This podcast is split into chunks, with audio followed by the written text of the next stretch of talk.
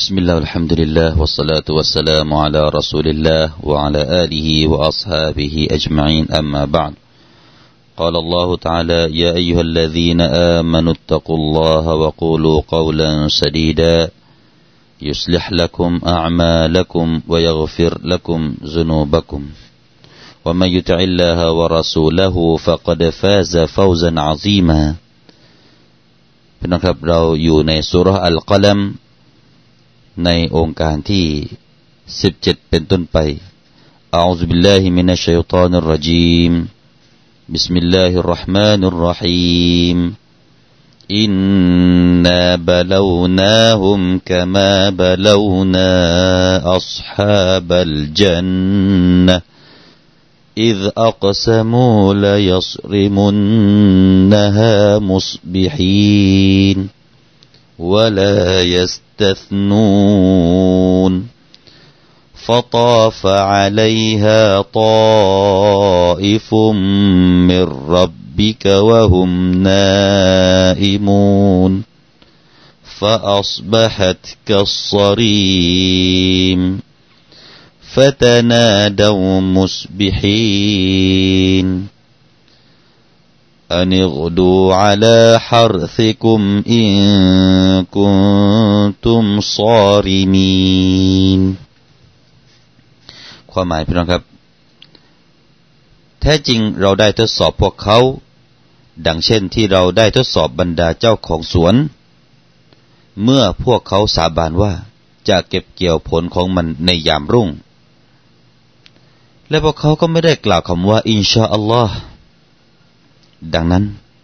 การลงโทษจากพระเจ้าของเจ้าก็ได้มาทำลายส่วนนั้น ขณะที่พวกเขากำลังนอนหลับอยู่ ครั้นในตอนเช้า มันก็กลายเป็นเช่น ถูกตัดอย่างเรียบอย่างราบเรียบ ดังนั้นพวกเขาจึงกู่ตะโกน ให้ตื่นแต่เช้าตรู่จงเข้าไปในสวนของพวกท่านในตอนเช้าตรู่เถิด หากพวกท่านต้องการจะเก็บผลไม้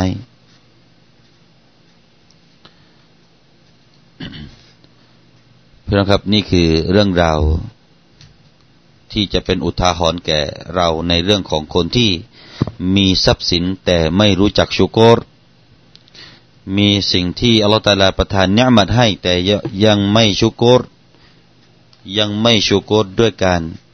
นึกถึงคนยากคนจน ไม่ยอมจ่ายสดก็หรือว่าจ่ายสกาดนะครับ ไม่ยอมจ่ายสดก็หรือจ่ายสกาดพวกนี้ ก็จะถูกการทำโทษจากอัลลอฮฺสุบฮานะฮฺตะลาอินนาบะลาวนาฮุมกามาบะลาวนาอัลฮาบัลจันนะอัลลอฮฺสุบฮานะลาได้ทดสอบพวกเขา พวกเขาในตรงนี้หมายถึงชาวมักกะ เคยทดสอบชาวมักกะ ดสอบแบบไหนพี่น้องครับ ทดสอบเหมือนกับอัลฮาบัลจันนะกามาบาลานะอัลฮาบัลจันนะชาวสวน เหมือนกับบรรดาเจ้าของสวนที่อัลลอฮฺตาลาเคยให้ความอุดมสมบูรณ์ แต่พวกเขาก็พยายามจะหลีกเลี่ยงจากการให้ทานต่อคนจนอัลลอฮฺสุบฮานุตาลาก็เลยให้โทษขึ้นมาแล้ว ก็เช่นเดียวกันอัลลอฮฺตาลาให้ริสกีมากมายแก่ชาวมักกะ ก็เลยถูกทดสอบพี่น้องครับอัลลอฮฺตาลาประทานสมบัติต่างๆ มากมายให้แก่พวกเขาเพื่อที่จะให้พวกเขาได้ทำการขอบคุณ แล้วก็อย่าได้โอหัง อย่าได้ตะกบูรแต่ว่าพวกเขาก็โอหัง พวกเขาก็ได้สร้างความเป็นศัตรู และเมิดต่อท่านนบีมุฮัมมัดสุลลัลฮุอะลัยฮิวะสัลลัมอัลลอฮฺตาลาก็เลยทดสอบพวกเขา นะครับ ทดสอบพวกเขาให้เกิดความหิวโหยขึ้นมา ดังเช่นพวกไหน ดังเช่นเหมือนกับที่เคยทดสอบบรรดาชาวสวน สวนในตรงนี้นะครับ เป็นที่ตรงไหนนะครับ มีบางทัศนะได้บอกว่า อยู่ในแผ่นดินของยะมัน เยเมนนะครับ ซึ่งก็ห่างจากเมืองซอนอาไปไม่กี่กิโลนะครับ ฟารซักหรือว่าสองฟารซักห่างจาก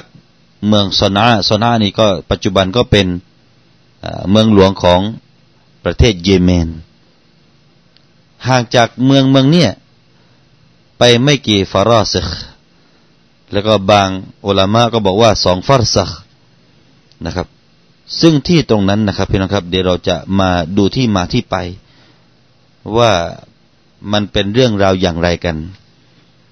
ซึ่งเหตุการณ์ของเรื่องราวของชาวสวนเหล่านี้นะครับ ก็เกิดขึ้นภายหลังจากที่ท่านนบีอิสราอะลัยสลามได้ถูกยกไปสู่ฟากฟ้าเพียงไม่นาน และปรากฏว่าพวกเขาที่มีความตรณีขี้เหนียวเหล่านี้ ได้ทำการเก็บเกี่ยวในตอนกลางคืน พอตอนเช้านะครับ พอตอนเช้าของวันนั้น พวกเขาก็พากันไปที่เลือกสวน ปรากฏว่า เลือกสวนของพวกเขานะครับ ถูกถอนรากถอนโคนออกไป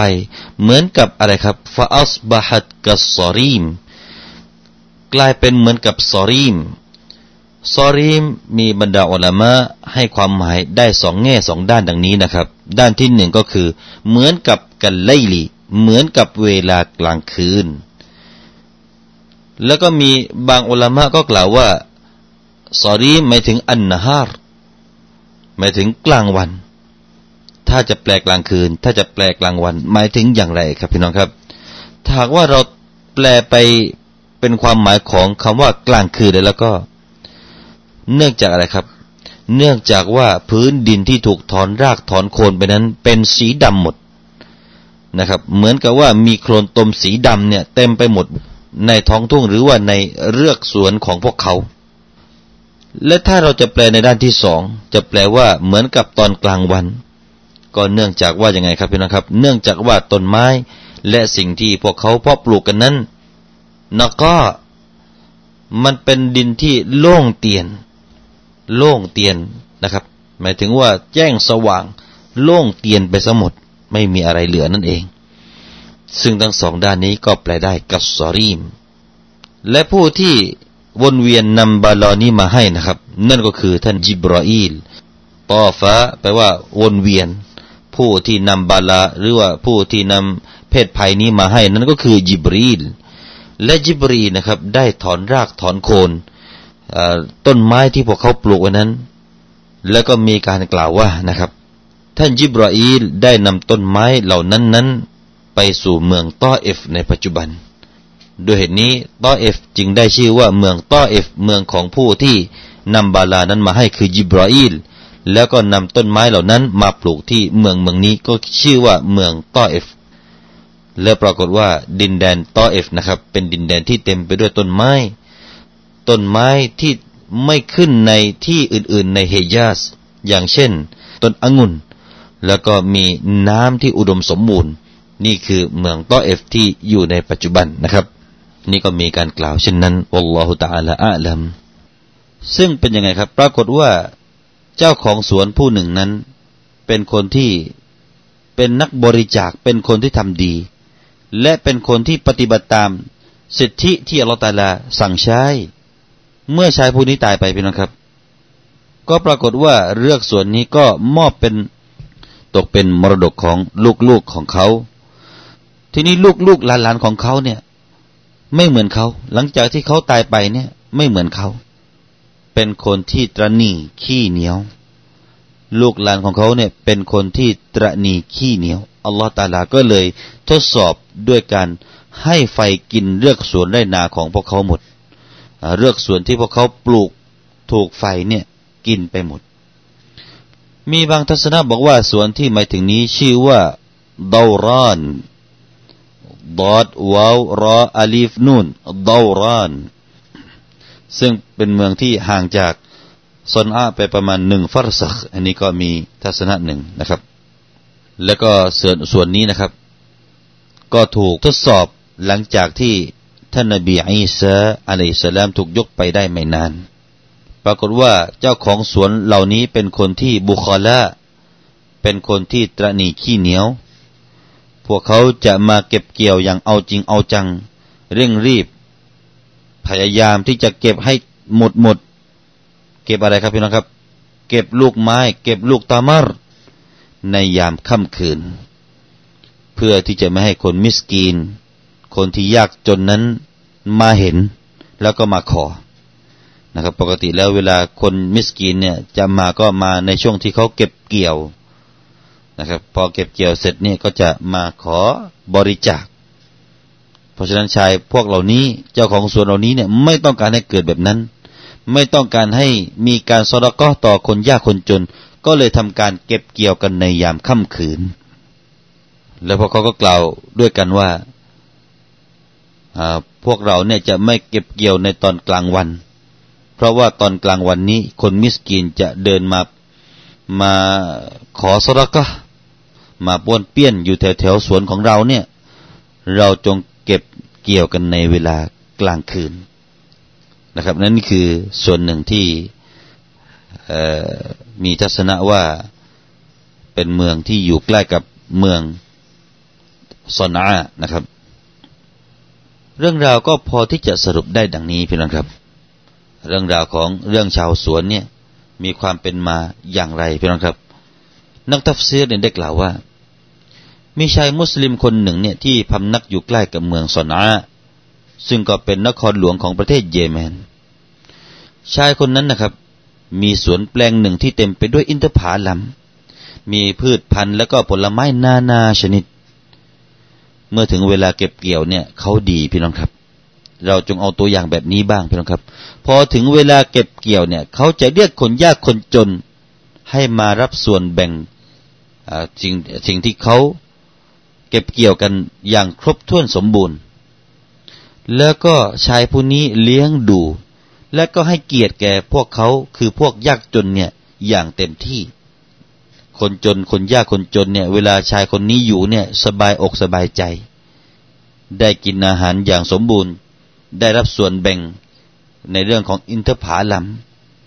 พี่น้องครับพอเราพูดเรื่องอินทผลัมเนี่ย เราก็จะสงสัยว่าทำไมนะ ถึง เอาจริงเอาจังกันนะกับเรื่องอินทผลัม อินทผลัมเนี่ยเป็นเรื่องที่ใหญ่มากสำหรับชาวอาหรับกันนั้นหรือตอบว่าใช่พี่น้องครับ อินทผลัมเนี่ยเป็นเรื่องที่ใหญ่ เป็นเรื่องที่ชาวอาหรับให้ความสำคัญ เพราะอะไร เพราะว่าอินทผลัมเป็นอาหารหลักพี่น้องครับ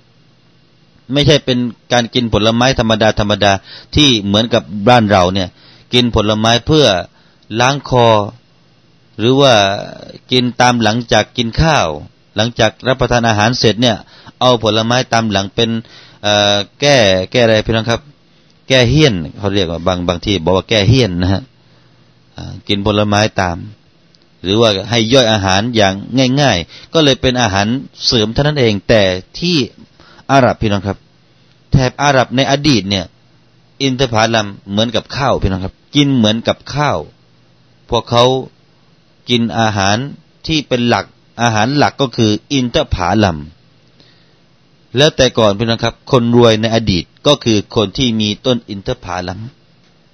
พี่น้องทราบหรือไม่ว่าประวัติในอดีตของประเทศบางประเทศที่ร่ำรวยแล้วในปัจจุบันเนี่ย ในอดีตนะครับ คนรวยนั้นก็คือคนที่มีต้นอินทผลัมหรือว่ามีสวนอินทผลัม แล้วคนยากคนจนคือใคร ก็คือคนที่มารับจ้างทำสวนอินทผลัม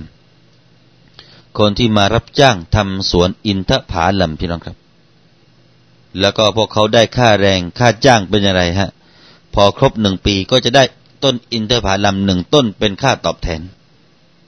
นั่นคือทำงานเพื่อได้อินทผาลัมเพื่อแลกกับต้นอินทผาลัมต้นเดียว แล้วก็ต้นอินทผาลัมนั้นก็จะเป็นเครื่องทำมาหากินของคนจนคนนั้นต่อไป เลี้ยงลูกเลี้ยงหลานกับต้นอินทผาลัมนั่นแหละ เลี้ยงครอบครัวก็ด้วยต้นอินทผาลัมนั่นแหละ